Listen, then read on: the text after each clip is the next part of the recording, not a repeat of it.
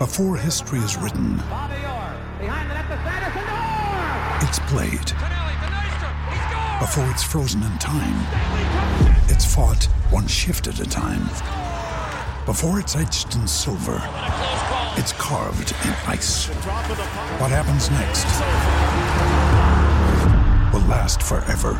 The Stanley Cup Final on ABC and ESPN Plus begins Saturday. Another day is here, and you're ready for it. What to wear? Check. Breakfast, lunch, and dinner? Check. Planning for what's next and how to save for it? That's where Bank of America can help. For your financial to-dos, Bank of America has experts ready to help get you closer to your goals. Get started at one of our local financial centers or 24-7 in our mobile banking app. Find a location near you at bankofamerica.com slash talk to us. What would you like the power to do? Mobile banking requires downloading the app and is only available for select devices. Message and data rates may apply. Bank of America and a member FDIC. And welcome back, everyone, to another episode of the Run the Table podcast powered by Pro Football Network. It is October 7th, which means we are just a few short days away from the official full slate of week five kicking off because I really don't even want to admit that that game happened and even existed last night. I almost just want to move on about it and not even talk about it. Uh, we'll kind of get you guys squared away with our start sit recommendations for this week. Talk a little bit about some of our best bets. I know Ian's got several he's got lined up here. We've also got some underdog plays as well. But before we dive into things, let me go and welcome in our co-host for this show. You love him, you know him, Mr. Ian Wharton. You can find him over on Twitter at NFL Film Study. You can find all of his work here at Pro Football Network. Dude, that last night, that was a thing. I don't know what else to say, but it was a thing. It happened. I actually don't know what you're talking about. Like you said, Okay, I don't think yeah. we need to even acknowledge it. Just really bad. I mean, I at least we took the under. I'm happy about that. We kind of called it that it'd be an ugly That game. That was the least sweaty bet I have ever had in my life. Was that under? Ah, you know, I, I just don't know. I don't know, man. Both these teams are a Yeah. major mess. Eh, looking back at it, I guess we should have known that the Colts would be a mess. Their tackle situation is just terrible. Denver, you guys got to start looking elsewhere for a coach if this continues. Uh, Maybe there's a Nick Sirianni type turnaround for this this team. Uh, Nathaniel Hackett just not cutting it this year. So, uh, and then Russell Wilson. I mean, a lot of this is on him too. I mean, just Mhm. air mailing throws, staring guys down, just super ugly all around. Uh, It was interesting at least to see how Mike Boone was going to be integrated into the offense. We hope uh, Nyheim Hines is going to be okay. Really, another scary uh, Yeah. concussion type injury there that we saw uh, second straight second straight week. Hate to see that. So it was kind of cool though to see Philip Lindsay get some run and and you know see his son in the stands. So I'm trying to look at the positives from that game, but there's really not that many. Yeah, I think Denver and everyone else was just really going to be reliant on Russell Wilson trying to help bring in a rookie head coach into the season. Neither of them are just doing well enough to complement off each other. Um, I mean, the fact that we're sitting here, you know, the next day and first touchdown prop bets are still open, or I guess you know they got refunded at that point because no one scored a touchdown. The Indianapolis Colts had two field goals for 59 minutes and 52 seconds, and won a game and covered, or at least pushed if you had him at the at the plus three. That's that's incredible. And I saw the other thing. It was uh, where how much Amazon Prime is paying. When you break it down on a per game figure, Amazon paid seventy eight million dollars to air that game on site. And guess what? For all of our our reward for all of us, we get to watch the Bears and the Commanders next week. So uh yeah, this will be fun. but anyway, uh enough about last night. I just like I said, I just like to move on. Hopefully it didn't kill you too much. Like we said, start your stars, bench the guys who are middling, and I think you probably came out okay. Had Courtland Sutton, Jerry Jeudy kind of helped you out a little bit on that final reception in overtime. Russ did okay. It wasn't great. He was always going to be a fringe starter. Um, Melvin Gordon, meh, we'll see. I'm curious what his role is going to look like in critical situations to get Latavius Murray involved because we saw that game last time when they had to salt it away and they couldn't afford a, a turnover. Melvin Gordon was on the sidelines, and that's including during the two minute warning. They could have brought him back out, so it wasn't a rest issue. Uh, so we'll see what happens moving forward. But yeah, both these teams have a a lot of answers, a lot of things to figure out. But speaking of figuring out things, let's kind of dive in, Ian, into the start sits for this week. Kind of kicking things off at the quarterback position with uh, Sunshine. If you guys remember the Remember Titans, uh, Trevor Lawrence this week gets the Houston Texans, and I think this is a game that's going to be targeted a lot, both from a fantasy, a DFS standpoint, a sports betting standpoint. It's the Jacksonville Jaguars do look I don't like legit. They look they look like the most improved team of 2022 compared to what we saw last year. Granted, we have a coach that we don't have to worry about where his hands are at, which is certainly a big help. I can really I can use my finger and point right to where that issue is. Um, and you got Trevor Lawrence looking like the quarterback we hoped he would be coming out of college. Uh, QB 16 in points per game, but I think it's his outlook is a little more impressive than that. I do like him this week against the Houston Texans. I've got him right now as a high end QB two this week. I think is a streaming option. Uh, do you have any any thoughts on Trevor Lawrence or just what what you're seeing so far in his game? Because uh, I know you you love kind of diving into the table on a lot of things, especially compared to what you saw at college. Yeah, for sure. It, a lot of this offense just makes sense. They're continuing to rely on the running game uh, to create some opportunities. It's not a super efficient running game, but everything is going to help Lawrence. It's more creative. It's exactly what we expected out of Doug Pederson. Uh, you're bringing an adult into the room, and he knows how to structure an yeah. offense. He knows how to prioritize targets. You're seeing Christian Kirk play really, really well. I love mm-hmm. how they're mm-hmm. integrating Kirk and expanding his game, and that's all helped Lawrence. He just looks more confident. He knows where he's looking first, and he's being able to, I think, think less once the ball is snapped and that allows yeah. him to play more freely and that's exactly how he won at Clemson is you didn't want him bogging down his processor you want him just making plays because he's just a playmaker he's a variance type of player and so they're doing a really good job of getting those highs out of him while limiting uh, those turnover worthy throws and those those kind of like the machine bogs down sometimes with with Lawrence and he's we haven't really seen that too much since week 1 Yep, I agree with you. Um like I said, I, I'm glad just to see Trevor Lawrence playing well. I think it's just a good thing to see after all the hype and expectations we've had on him uh, since he was in high school. I mean, outside of Cooper Rush, few people have been viewed as this next generational talent since Andrew Luck, the way that Lawrence has come into the NFL. So I would have him as a start this week. Another one for me, Tom Brady uh, in the headlines for all the wrong reasons right now everyone's speculating on what's going on there. But unlike the rings off the field, the dude has enough on the field to where we know he can produce well. And he also got one of these against a team he's facing off this week as Tom Brady and Bay Buccaneers head over to Atlanta, uh, take on the Atlanta Falcons. Did have a big bounce back game last week uh, with 385 and three scores, totaling just over 25 fantasy points. You know, you're never going to get any rushing upside, but as these wide receivers continue to get healthier with Chris Godwin getting out there, uh, Mike Evans out there. You've got Russell Gage on this team. I mean, it's there's enough talent on here to where Tom Brady can still bring a ton of upside uh, without anything on the ground. I think that hot streak should continue this week against the Falcons, who have allowed 18.6 uh, points to quarterbacks this year, which sits them just outside the top 10. But this is a matchup that Tom Brady loves.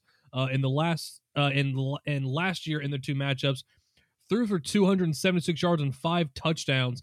And then again in the next one, 368 yards and four scores. That is nearly double digit touchdowns in just two games. Go back to the year before that, 2020, 390 passing yards in both games combined for six touchdowns. He's got a good feeling against Atlanta. Um, and as long as this one doesn't end up in a 28 to 3 split, I think Tom Brady is looking pretty darn good here this week. He would be a starter for me plug him in as a QB1 here in week five. Uh, another option to move down to the running backs. Miles Sanders coming off a really good game. Uh, he's really kind of turned into someone that after he said at the beginning of the year, don't draft me. Well, apparently maybe we should have because he's actually putting together some pretty decent clips.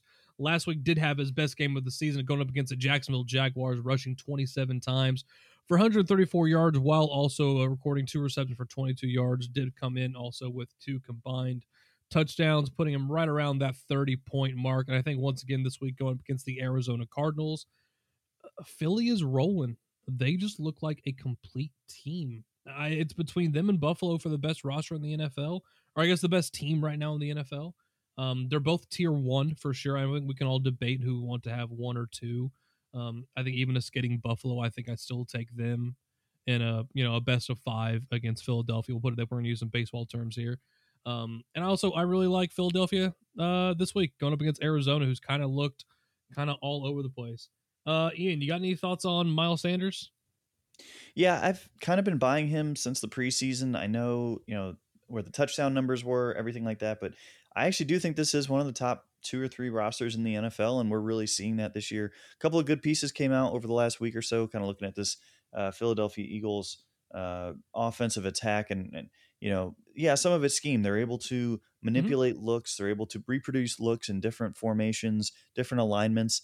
That's some of it. I, I'm going to be honest. They're running really basic plays out of pistol, out of shotgun, out of under center.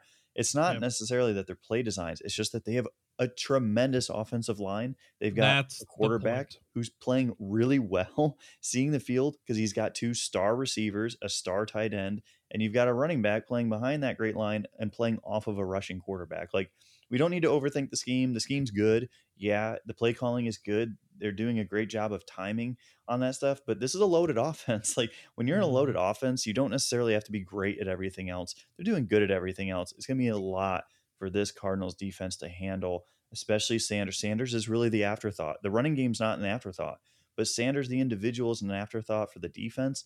And that is what I love when you can get a guy like that who is technically not their first priority, but the running game is. I think Sanders is going to go off this week. Yeah, um, I'm with you. I love Miles Sanders this week. Um, I don't know if you ever. I'm sure a lot of you probably do also watch or at least tune into the Pat McAfee show. Um, they do a segment now ever since they've kind of partnered with uh, with the with the NFL in terms of how getting access to with NFL films. They have AQ Shipley where he comes on that kind of breaks down the trenches. That he broke down earlier this week going over the Philadelphia Eagles offensive line. It's a it's a clinic how good they are at taking care of twists and stunts, how quick they are at opening up these holes. I mean, Jason Kelce is playing at an all pro level uh, out there right now, and it's it's showing up in the running game. Like I said, I don't know. They have so many different angles where they can attack you. Philly is looking good, so give me Miles Sanders in this one. Uh, another running back for me this week, Rhamondre Stevenson, kind of that RB one, RB like RB one A, RB you know one B up there in New England. They don't have Brian Hoyer this week, so you're going to be looking at Bailey Zappe again. I love this matchup, honestly, for the running backs. Um, over the last three, we have seen Stevenson kind of get an uptick in carries over that time, averaging 14.7 touches and 80.3 total yards, with a 15% target share and near a nearly 60 route run rate over that time. RB 42, RB 8, and RB 22 uh, over that time frame, while ranking fifth in yards per contact uh, per attempt. Look, we've kind of saw Detroit give up a ton of points and opportunities in this one. So for me, I do love Rhamondre Stevenson and Damien Harris against the team that has allowed the second most points to running backs this year. Uh, one more for me on this one too. Dameon Pierce taking on Jacksonville Jaguars, 14 carries for 131. Definitely aided by that 75 yard touchdown score, but Dameon Pierce is legit. He's the guy who we were hoping he was going to be coming into the draft, and the one that we all were hitting our heads against a brick wall, wondering why Florida didn't use him anymore. And I think that'll always be one of the the larger questions until things change down there in Florida is why did you not use Dameon Pierce? We're not going to make that same mistake though, right? We are going to start Dameon Pierce. I'm glad we've all collectively agreed to that. We made our blood oath together. Uh, Chris Olave is going to be a start for me this week for the New Orleans Saints taking on Seattle. Even without Jameis Winston, we've seen him play really, really darn good football. 33 targets and 50.4 PPR points over the last three weeks. He's one of the league leaders in air yards and in deep plays. We know how he specializes in this. He's actually leading the NFL too in air YAC, which is basically air yards plus yards after the catch, uh, at over 170 per game. That's over 16 yards over the next place person, who's actually Tyreek Hill. So the guy we always think is the vertical guy, Chris Olave. He is as legit as it gets, which is crazy because he was probably the fourth best receiver on his own team at Ohio State, which is is just nuts to me how good that that class was. Uh, so yeah, give me Chris Olave. Definitely gonna be a uh, mid, probably RB wide receiver two this week. And if you got him in dynasty, then congratulations because there's no reason this guy should have slipped. Uh, another rookie kind of shining right now, Romeo Doubs taking on the New York Giants. 13 plus PPR points in back to back weeks. Could have had a bigger one last week as well if he would have just hung on to that ball in the end zone. Uh, I know Aaron Rodgers was a little a little upset about that. And I can't blame him. You can't leave points on the board, not when you're trying to get this offense figured out. And there's the Green Bay Packers have a smaller margin of error because they don't have Davante Adams anymore. So they're still trying to figure some things out here. But I do gotta love what he could do this week against the New York Giants, against a team that has had uh, four different wide receivers, the wide receivers score 13 or more PPR points, including Darnell Mooney. And if you're giving up 13 points to a receiver for the freaking Bears, give me whoever the receiver is going to be the number one target for Aaron Rodgers, especially against a team that he uh, he's had success with against in the past. So yeah, give me Romeo Doubs this week as well. Uh, Chris Godwin taking on Atlanta. I'm going to be starting him. I think we saw good. Uh, we saw some positive features last week with him coming back, playing on 81% of the snaps, 45 routes, targeted 20% of the time in week four, uh, 10 targets, seven receptions, uh, 59 yards. If we're liking Tom Brady, that means we probably also like his receiving threats as well. So give me Chris Godwin this week against a team that has allowed the seventh most point uh, two receivers so far this year. Uh, a couple of the quick hitters at tight end, sticking to the same game actually too with David Njoku and Gerald Everett. David Njoku actually leading the rounds in yards per route run at 2.8, which I don't think is massively surprising. He's always been a very efficient player with the ball in his hands. Uh, 26% target share and 20% of the air yards over the last two games. Give me David Njoku as a lower tight end one, and also Gerald Everett, 17 points in week four, catching five of six targets for 61 yards and a score. At least three targets, in, uh, sorry, at least six targets in three straight games. Uh, so give me Gerald Everett as well as a potential as potential tight end too. Moving on to some sits here.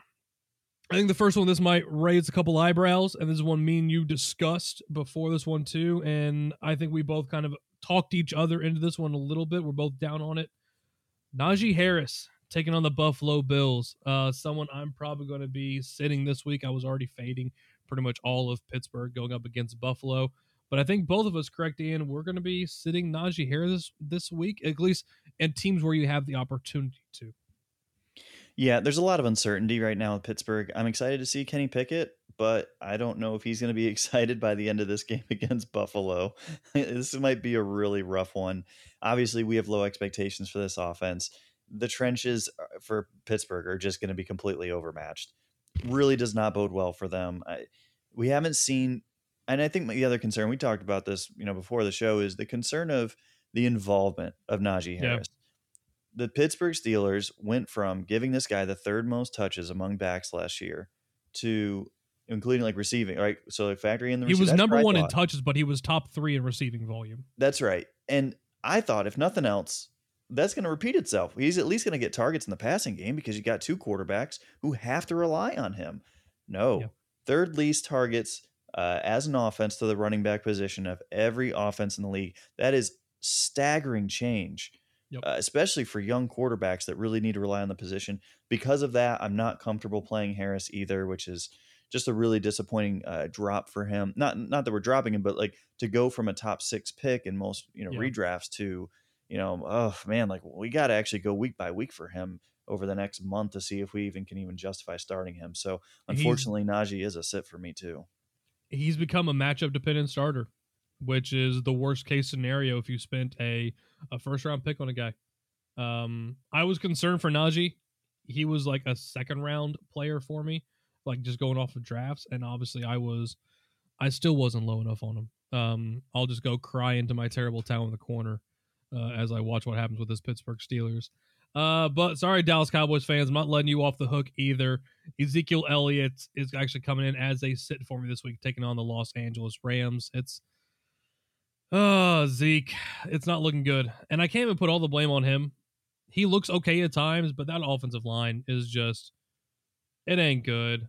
Um, right now, Zeke is yet to reach 15 fantasy points uh, and to score 10 or fewer in three of his four games. But additionally, He's also seen two or fewer targets in every game as well. And those lack of big plays and the lack of passing game exposure right now with Cooper Rush is just taking away the floor from Zeke.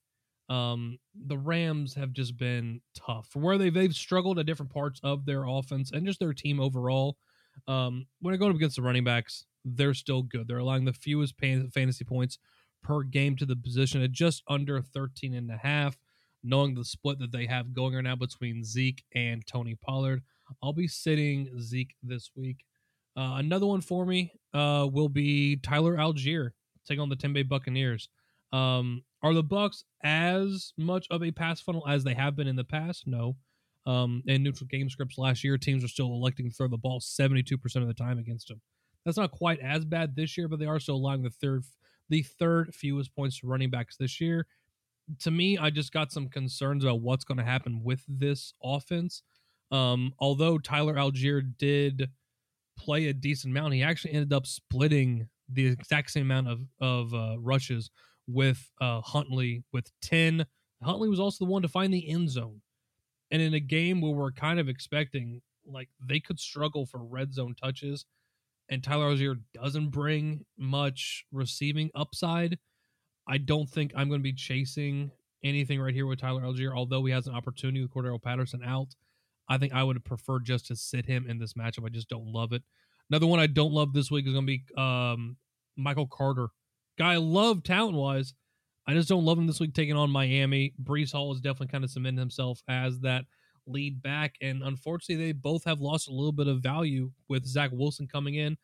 The targets just aren't there. I know this is something that me and you both discussed last week. The change this offense could undergo going back to Zach Wilson. So I'll be sitting Michael Carter, uh, a couple wide receivers here, DJ Moore.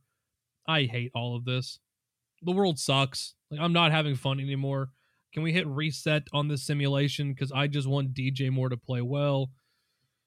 But I can't. Especially not against a 49ers team that has allowed only two touchdowns to receivers and 17 points per game. I, I can't. Like I want DJ Moore to play well, but until we see something change, he's gonna be a sit for me. When you need mealtime inspiration, it's worth shopping Kroger, where you'll find over 30,000 mouthwatering choices that excite your inner foodie. And no matter what tasty choice you make, you'll enjoy our everyday low prices, plus extra ways to save, like digital coupons worth over $600 each week. You can also save up to $1 off per gallon at the pump with fuel points. More savings and more inspiring flavors make shopping Kroger worth it every time. Kroger, fresh for everyone. Fuel restrictions apply. Kind of the same thing with the Steelers wide receivers. I think maybe outside of Diontae Johnson, you've got a little bit of a case to be made, just strictly based off volume. But as much as I love George Pickens, who did have a nice showing last week, which I think we're kind of hoping kind of moves forward with Kenny Pickett under center with that aggressiveness. Uh, for me right now, I just can't justify starting the Steelers wide receivers like maybe outside of Diontae Johnson, but even him, um, it's very much lowered expectations uh, for me on this one. Juju is an interesting one just because he has seen less than 14 points in all four of his games so far this year. He's got to be the number one at some point for Mahomes. He need, they need to do something, but the way this team works, they're just spreading the ball around so much. I'm a little concerned for Juju, so I would wait to see what happens, uh, and then kind of like moving forward from there. Actually, I was managed to pick him up in a league, so if that tells you where people are at with Juju, to where some managers are dropping Patrick Mahomes' potential number one. I don't see that lasting all that long. So uh, I would I would hold on to him, uh, but I definitely wouldn't be. I don't think I'd be starting him this week. I think two more people I would not be starting would be Dawson Knox, who's dealing with a foot injury. We kind of saw him popping up on the on the report here so far. Just not been a great season for Dawson Knox uh, at this point. And if they're able to get Gabe Davis and Khalil Shakir, I'm not not Khalil Shakir, but to get back Isaiah McKenzie then that role in the red zone is going to be reduced. Um, so we'll kind of see what happens there. And then also Irv Smith Jr. going up against Chicago. They just have other ways they can win in this game. And Irv Smith just hasn't looked great so far this year, despite being one of the the top breakout candidates for a lot of people at the tight end position. I was I was one of them. Uh, go back to a couple years ago where we thought he was going to finally move into the spotlight after Kyle Rudolph left, but it's just it's not happened. Um, we've watched his yards and targets dwindle in two straight games. And when you've got a floor in the low single digits, it's hard for me to justify you, especially going up against a Bears defense that the one thing they've been good at is stopping tight ends. That's the only thing that they've been good at so far this year, uh, allowing just 8.4 fantasy points per game and one touchdown to the position. So I will be sitting him couple quick hitters here. Obviously, Jamal Williams, Khalil Herbert. If with DeAndre Swift out and if David Montgomery are out, got to fire them into your lineups. Once again, we kind of saw that last week, but we figured it's probably going to be a no brainer if you already got those guys on your lineup. I think Travis Etienne, sleeper watch this week. against Houston. This could be a get right game. Uh, keep an eye on Isaiah McKenzie. He was out there today with a uh, regular jersey instead of the non contact jersey. So it looks like he did clear concussion protocol. I would have taken a look at Khalil Shakir in deeper leagues if that was the case. If we were going to be potentially missing Gabe Davis, who's dealing with an ankle injury, and if Isaiah McKenzie didn't play, but I think with the, if they both of guys are out there, which does seem to be the case, I'd fire them both of them into your lineups. Uh, and I think two more quick little sits here: uh, Zach Wilson and Carson Wentz. Uh, unless you are in two QB or Superflex leagues, I would stay away from them. Uh, but I think it's probably going to wrap some things up for our start So Remember, we will have a start sit AMA throw us what you got moment um, on Sunday mornings over in our Discord with the PFN Pass. We'll be helping you guys out. And also hit us up over on Twitter and over at NFL Film Study. I know he's not here also, but Katz uh, at Jason Katz 13 and myself at Tommy Garrett PFN. So please feel free if you guys have any more start sits, hit us up over in Discord or just hit us up over on Twitter we'll definitely got you. We got you guys back on that one. Um, but I do want to ask you guys. I don't, know if you got you, but are you tired of tracking your bets out on messy spreadsheets or not knowing how much you've won or lost? Well, if you download the Pikkit app, which is the best bet tracking app on the market, it can help make things easy to track your bets, shop the latest lines, and connect with a community of, of avid bettors at the same time. All you got to do is sign up today using promo code PFN365, sync your favorite sportsbooks, and you can win up to $100 for free. Pikkit is a 100% free to join and use app. So, what are you guys waiting for? Just head over to promo code PFN and you can win up to $100 just for signing up for an app that is going to help make you a more informed, better, which is exactly what I love about it. Because honestly, I throw way too much money at these things with absolutely no idea what I'm doing just because I want the action perfect example today. Baseball playoff starting today. I decide, hey, I'm going to throw a I'm going to throw a half a unit on first result of the first pitch of every first inning. I'm 0 for 2. Pikkit didn't have me on that one, wasn't on there. That was my own fault. But it saves me from doing stupid things like that uh, down the line. I know, Ian, you've got several games here listed. I kind of want to give you the floor on this one. We're starting things off with the New York Giants. Uh, plus nine taking on Green Bay, the over under sitting at 41 and a half. I know 90% of the money on the money line is heading towards uh, Green Bay, and also same thing with the spread. Uh, so looks like the public is very much kind of favoring Green Bay on this one, but that's a big number, isn't it? It's a big number, and the Giants have continued to be scrappy because they are able to rely on Saquon Barkley. I mean, look, I know that the Giants' offense is going to be a mess without Kenny Golladay out there running at full health. I know that he's the key cog of that of that offense, as we like to uh, point out quite often in our PFN yeah. chats. But you yeah. know, it's a shame what's happened to that receiving room once again in New York. But this is a good team. The defense has played well. They're going to make the the Packers earn it. And whenever the Packers have to earn it, they tend to just kind of float through the game and win, but they don't win pretty. Nine points is a lot of points. I hate that much, given that much in this one. And I really like the under 41 and a half. I don't see the Giants scoring that much. We know Daniel Jones has been banged up. Uh, we know that offense, like you said, they're going to go through Saquon. I'm totally fine with that. I want that. I want this to be a shortened game. I want yeah. Aaron Jones. I want AJ Dillon to be getting the ball way more often than not. Uh, Romeo Doubs, obviously, he's he's going to be the guy that we're banking on, and you mentioned him earlier.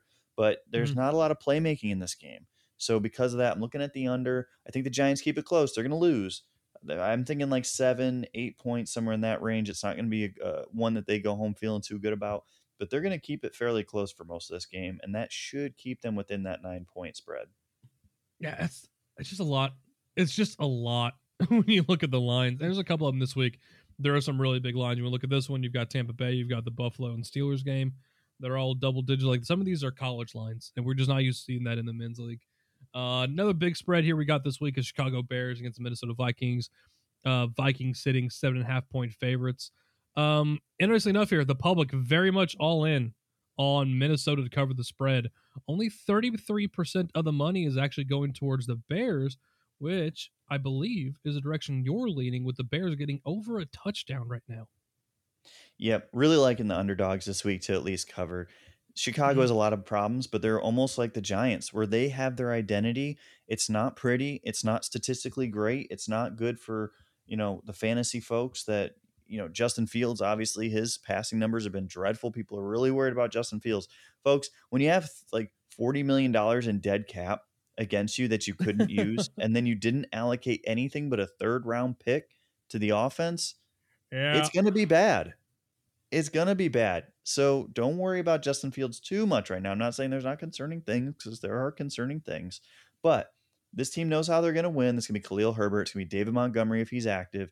It's going to be Justin Fields running the ball. That's all they're concerned about. Same thing. They're going to shorten this game. Minnesota's kind of sliding a little bit. I think that week one win is starting to look a little bit more shaky as we get away from it. I just think this is going to be more of a field goal, six point game. It's going to be uncomfortable. Minnesota wins, but they look back at this one and say, wow, why did we not win that one by like two scores? Like, well, it's because Chicago knows exactly how to get the most out of their talent. And that's okay to say. It's still going to be a cover. And that's all we care about as betters. Yeah, I think it's. I think you got some really good points on that one. Uh, another one here: Seattle Seahawks taking on the New Orleans Saints. Uh, Saints five and a half point favorites. We're also seeing them getting a majority of the action on this one. Uh, although I think one thing is interesting here is it's kind of an, a toss up on the money line here. They're only getting forty point eight percent of the money, fifty three percent of the of the volume on that one, but everyone's kind of looking at the spread on this one, and that is everyone is looking at Seattle to to be able to cover this one. Uh, right now, sitting at 91.6%, looking over on the Pikkit app with 90% of the volume uh, looking towards Seattle to cover the spread. Ian, it looks like you are favoring, you're going with the public on this one for Seattle to cover the five and a half with likelihood of the red rifle over there with with the New Orleans with the New Orleans Saints. Yeah, just again, you got a banged up team, and I don't ever love betting on a team that's been too banged up. I know Chris Olave's been amazing. I love what he's doing, but Alvin Kamara, even if he's available, it's still a rib injury. It's still one hit away from him being out. Michael Thomas, he's been banged up. He's not going to be participating in this one. Red Rifle, he is really hit or miss at this point in his career. Geno Smith's the better quarterback. That offense looks smooth. They're they're passing the ball extremely effectively, especially compared to what we had expected. The running game with uh, Rashaad Penny has been fantastic. The defense obviously is the concern, but I'm not too worried about the Saints putting up a ton of points without Jameis Winston. So I think this will be a close game. But you know, four, three to four points. I think five and a half to get that extra half point. I love it. This could be a little bit more uh, of, a, of a high scoring game actually, and I think that you've got some good stuff on that. Yeah, um, just kind of looking at some of the trends of what these teams kind of have happen when they come back from a London game. It's it's a very weird travel schedule. It always changes. Um, but the team who played in London over the last five are three and two to the under on their team total. However, their opponent is four and one to the over, which kind of leads into you right here with this whole kind of angle on Seattle with New Orleans kind of having this shorter week, dealing with some banged up injuries here. Um, I'm with you on the Seahawks this one. This is going to be a team right here for me. Uh, I'll be joining in with you on that one. Uh, looking at the Patriots versus the Detroit Lions. Lions are three and a half point dogs, but they're a tough team this year. Uh, Dan Campbell has really helped to kind of change around the culture here. Uh, Detroit getting 64% of the money line and 60% of the spread on this one, with Bailey Zappe going to be under center for the Patriots. I'm a little surprised that it's still sitting here at three and a half with the Lions. And I think you're going to be looking towards and taking those points with you, which is probably what I'm going to be doing too. Yeah, this is a really weird one because it opened up actually at two and a half. So Lions plus two and a half. We've seen that grow, even though Zappe's Yeah. going to be playing. I'm not really sure. I don't know why you'd have more confidence in the rookie than you would Brian Hoyer. Uh, None of neither of them is. I think it's more of just a special. a lack of confidence in Brian Hoyer than is a vote of confidence in Bailey Zappe. It must be. It must be. And it's just, it's very strange to me. I think Detroit is a good team. We've obviously, they're the most entertaining team in the league. Number one offense in the league in scoring. Number one, number 32 defense as far as scoring defense. So It's this- fantastic for fantasy. It's it's literally it. the the perfect situation for fantasy. Is where you have a bad you- defense, but an offense doesn't score points. Sign me just up. fantastic, right? Like if if this was Mac Jones, I'd say play the overpay, play all of your uh, all your Patriots fantasy guys that you might have. I'm still obviously we're definitely playing both of the running backs in this one, but I just think Yeah. Detroit's a good team. They're getting more less credit here than what they should. I think the public is right here. I'm just surprised that the number hasn't gone down. I, I would have Detroit as the favorite if I were to be making this line, or at least a pick 'em. Uh, I know it's it's a tough one in Foxborough, but I just I think that the the odds makers have really missed this one. This might be my play of the week. I, it's that whole thing of who wins, the Lions' offense or Bill Belichick. I mean, and that's that's the hard one is you got to scheme and you got to beat Bill Belichick, and that's always going to be a difficult thing. But I'm with you. I definitely look at the Lions. Uh, another big spread here. Tampa Bay getting 10 points in the Super Bowl rematch. Um, definitely looks like a lot of people are all in on Tampa Bay. Looking over on Pikkit, 92% of the bets that have gone in on the money line have been for Tampa Bay. Uh, the Falcons are only getting 11% of the odds to cover the spread, but this is a really big line. Is anytime you get into double digits, I, the numbers tell me kind of look towards that underdog. Yeah, it's a classic letdown game for Tampa Bay, and I don't think that they'll lose this. I don't think they're really at any risk of losing it, but we've seen their identity ebb and flow. I know the impressive offensive numbers last week, but we both watched that game. We didn't see that impressive of an offense. Yep. Kansas City looked like they were running away from that game, even if they were only one or two scores up. I think that's going to kind of come back down this week. We're going to see the Falcons play a super gritty ground game. Uh, Marcus Mariota is going to be running the ball. Uh, You're going to it's just it's very similar to kind of how the Bears operate. Run heavy, Mm. shorten this game. Let's make it ugly. If we can run the ball 15 straight plays like we did against the Browns, we might gain four yards of play, but it works. And that's Yeah. all that matters. You killed an entire quarter and, and you accomplished the goal. Put yourself in a position to win. This is probably going to be a seven point type of game. It's ugly. You feel bad about it when you're Tampa Bay, but they all that matters again, Falcons are going to cover. I mean, if you're Tampa Bay, unless you blow out Atlanta, you're going to walk out of this game feeling bad because it was either going to it's either going to be too close or you didn't do your job. They had they have to blow out Tampa Bay right now to get back and get back into the right. And quite frankly, they've got to do it to shut up the media, which uh, are going to have they're going to be out like vultures this week in Tampa Bay if they even come close to struggling. So this is kind of a, a game they need to walk away from and win comfortably. Uh, same thing with the San Francisco 49ers sitting at minus seven against the Carolina Panthers. Uh, we are both in agreement on this one. 49ers uh, covering that minus seven. I'm taking them as a clear favorite. Uh, Carolina's offense is just in shambles with Baker Mayfield. Matt Rhule's probably not going to finish out the year despite coming into last season being one of the more talked about hirings of that class. Uh, yeah, I'm not not loving that one. Eagles getting five points against the Arizona Cardinals. They're also seeing 63% of the money line and 53% of the spread, which is surprising to me. I thought it would have been a lot higher. Uh, but yeah, Pikkit's the people over on Pikkit are actually a little bit more in on the Cardinals, which we're not. Um, I think we're both in the same way here. Uh, Philadelphia Eagles minus five. I'll take what could very well be one of the best teams in the NFL going up against a, a team that can't really figure out their own identity and has to worry about their quarterback's KD. Like I'm not I ain't doing that one. I'll be taking the Eagles minus five. Same thing here with Ian. Um, and you also have the Rams Cowboys, but you're not taking the side. You're just going with the game total here, right? Yeah, this is gonna be another defensive first type of game. Neither offense has been playing especially well. A lot of lot, a lot of credit to Cooper Rush, what he's done. But look at the, the run defense for the Rams. They're gonna stifle uh, what the Cowboys do best, what they at least want to try to do best, which is gonna be running the ball. I think Tony Pollard, uh, Ezekiel Elliott, those guys are gonna struggle. They're uh, averaging 3.8 yards per carry uh, when they go to Elliott on the ground. That's just not going to work against Bobby Wagner. No. Like it, the way to beat this Rams defense is to throw the ball and the, the Cowboys can't go into this game saying we're going to throw the ball 45 times. It's just not going to happen. It's going to be a close game. Uh, 43 and a half, I think the under, I think that's uh, the public is seeing that, right? Like 60% is looking at at that number and saying the same thing. So for me, I would lean towards the Cowboys covering, but I definitely like the under here. Yeah, I'm with you. I think if I had anything, it would be the I would take the under. Um, the public does also agree with Dallas to cover. About 58% of the volume is coming in on that as well. Um, under just feels like the right play, just for where these teams are right now. I don't know what's going on. I, I, I still have no, I still have no good explanation so far about Allen Robinson. What's going on with him? There's no excuses on that. It's it's schematics, it's it's the way he is played. Also, like there's multiple people that are involved. What's going on with Allen Robinson? They've got to get that figured out because uh, eventually, I'm just going to give Cooper Kupp the Calvin Johnson treatment, and I'm just going to triple you.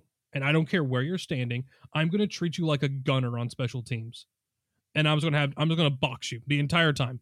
I'll let go when I have to, but I'm not letting you beat me. I'll force you to beat me with Ben Skowronek or Tyler Higbee or Cam Akers and Allen Robinson. I'm not letting Cooper Kupp beat me. That's I can't do that right now at this point. Um, but he's kind of pretty much beating everyone else, and this is probably why I'm sitting in this chair and not in a, a defensive coordinator's room right now, making their money. Uh, but if you guys want to win a free two hundred dollar bet this NFL season, well, as a new DraftKings sportsbook user, you can bet five bucks and you can win two hundred dollars in bets. All you gotta do is head over to ProFootballNetwork.com and check out our latest betting promos to claim this offer today. I also want to tell you about the easiest, most fun way to spice up your football season. It is Underdog Fantasy and their Pick'em game. All you got to do is look for your favorite or least favorite, in some cases, player stats, and pick whether they'll end up higher or lower than that total in this week's games. And you can win up to 20 times your money in a single night. Underdog keeps it super simple with their easy to use website and mobile apps. Just pick between two and five players of your pick 'em entry, get all your picks right, and you can take home some cold hard cash. It is super simple to get started. Just head over to underdogfantasy.com or download the app. Sign up with a promo code PFN, and Underdog will double your deposit up to $100. Remember, that is Underdog Fantasy with promo code PFN, and you can get in on the action today. There's quite a few options that are out there, which is one of the things that I do love about Underdog is – even if it's a bad game like last night, I'm going to have tons of different options out there on different props that I'd like to play. The first one starting things out here is with the quarterbacks, as that is what the NFL revolves around. I'm, I'm pretty sure we went back in times and if the quarterback football was around, they would have said the, the universe revolved around the quarterback, not around Earth anymore. Justin Herbert sitting here at 279.5 passing yards. Ian, let's play the game here. You going higher or lower on Justin Herbert this week? Got to give me the higher. This matchup last year, he threw for 398 yards. We got Clowney and Garrett both banged up, hit 297 or more yards passing in three of his first four games. Easily going uh, higher here. Keep it on the same game on this one too, but over on the running backs because I think we're both a little scared of the passing game at times with this offense. We never exactly know what we're going to get. Starting to feel better about Cooper and also David Njoku, but I think the running game is what's always going to be in the DNA of this Cleveland Browns team. And that's going to always going to start with Nick Chubb, who looks like one of the best running backs in the NFL. And I say, quite frankly, one of the few running backs that have actually increased in value so far this year. And what's been a very slow start to the position, uh, sitting here at 89 and a half rushing yards. And I got to say, um, that higher is looking pretty tasty, isn't it? Got to take the higher here. Chargers are allowing 5.4 yards per carry on the ground, one of the worst rush defenses in the league, despite their efforts to get it better. Chubbs had 113 or more rushing yards in three of his games. His other one, 87. The guy's going to get volume. He's going to be efficient. Doesn't matter. Got to go higher. I love that one. Even if I like the Los Angeles Chargers, I like Nick Chubb more when he, the ball is in his hands. He's one of those guys that I'm always going to trust uh, if they want to feed the ball to him. Someone who I'm not trusting quite as much, Justin Fields, quarterback of the Chicago Bears. We don't necessarily know what's going on with this passing game, but luckily enough, you can avoid it if you want to. Sitting here looking at his rushing yards of 39 and a half. Ian, which way are you leaning, higher or lower on Justin Fields, at least giving us something on the ground this week? Yeah, definitely. I have to go higher here. He's been really effective on the ground. He's embracing it. He's embracing the offense. 47 yards, 52 yards rushing the last two weeks since Khalil Herbert was integrated. I think this offense knows their identity. I talked about it earlier. He's going to get 40, 45, 50 rushing yards in this one. I'll I'll take it because that might be more passing yards than he has. Right. Um, R- Rhamondre Stevenson sitting here at 54.5 rushing yards. Something we talked about earlier. We know we're both in on him, so we're also also taking the higher on his rushing yards. Leonard Fournette 102.5 total yards, so avoiding the rushing or the receiving in general, but going for the combined yards as they take on the Atlanta Falcons. Are you thinking this could be a big game for Leonard Fournette, Ian?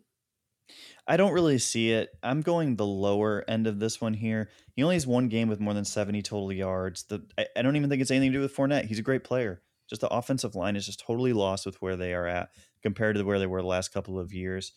I I like the matchup, right? Like if it's gonna happen, it's gonna be this week, but I can't go that direction when he's not been playing that well and the line hasn't been dominating the line of scrimmage. I have to take the lower here because the trends are just screaming it. Yep, makes a ton of sense. Uh, Zach Wilson and the New York Jets taking on the Miami Dolphins uh, with Tua sitting out this week. Zach Wilson, 20.5, sorry, 220.5 passing yards. That would probably have changed which way we were leaning on these things. Um, ton of talent on this team on both sides for both these offenses. But I think it makes sense here with his chance ability where the chance where the Jets could try to get a couple turnovers here, get the ball back into Zach Wilson's hands, higher on the tw- 220.5 passing yards, especially against Miami, who really only has like four healthy corners, and they've got the 31st ranked passing defense. King Henry looks like he is putting back his crown uh, back on his head for the 2022 season. They've got him at 85.5 rushing yards. And Ian, I'm thinking when we're seeing Derrick Henry looking like this, you got to take the higher, right? Got to go higher. Got to go higher. It's just, we know it. We knew it was coming. It was just a matter of time. It was a matter of whether the offensive line would gel or not. He's always going to get the volume, always going to get the opportunity. The matchup is fine. I think we start seeing him creep back up to triple digits. I think the underdog is going to keep moving that line higher and higher. We are getting this at a really good number considering that they haven't adjusted yet. Yep, I'm with you on that one. If you can get Derrick in right now, we're still where he's at. You got to take that one. Uh, two other quick ones here. Jeff Wilson, 40, 75 and 74 yards against the Broncos and the Rams. Takes on the Carolina Panthers this week. They've only got him at 67.5 rushing yards. Going to be smashing the higher on that one on this offense. And also, the one I'm taking a look at is Christian Kirk, who is the legitimate number one option that they are paying him to be set at 5.5 receptions, averaging over nine targets per game and 81.6 yards. I'll be taking the higher on Christian Kirk. They also have him, like I said, at 65.5 yards for his projection. I got no issue taking the higher on that one as it gets a bounce back game, not having to be guarded by the Darius Slay and the Philadelphia Eagles. That's going to wrap up today's episode of the Run the Table podcast powered by Pro Football Network. If you enjoyed today's episode of the show, feel free to leave a rating and a review, whether it's on iHeart, Google Podcasts, Apple Podcasts, or wherever you enjoy your favorite podcast at. It is always greatly appreciated. Remember to continue to stay up to date with all the latest news around the league by heading over to profootballnetwork.com, where you can find all the analysis not covering not only fantasy football and betting, but breaking news around the league, college football, and the NFL draft. Remember to get involved with the PFN community. The PFN Pass gets you direct access to the Discord and unlocks exclusive content from PFN Productions, weekly giveaways, and weekly AMAs with the PFN staff, including lineups, waiver wire advice, a Sunday morning start set, and even more betting coverage during the week to help you fill up that bankroll.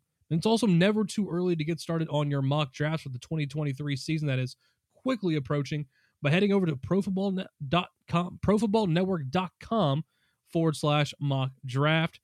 Uh, you can follow Ian over on Twitter at NFL Film Study my, and myself at Tommy Garrett PFN. Good luck this weekend. Good luck on all your bets. If you guys, like I said, if you guys have any more questions for start sits, waiver wire advice, or anything like that, head over to Pro Football Network. Uh, head over to our Discord. We'll hit you up over on there. We'll see you guys on Monday for another episode. Good luck.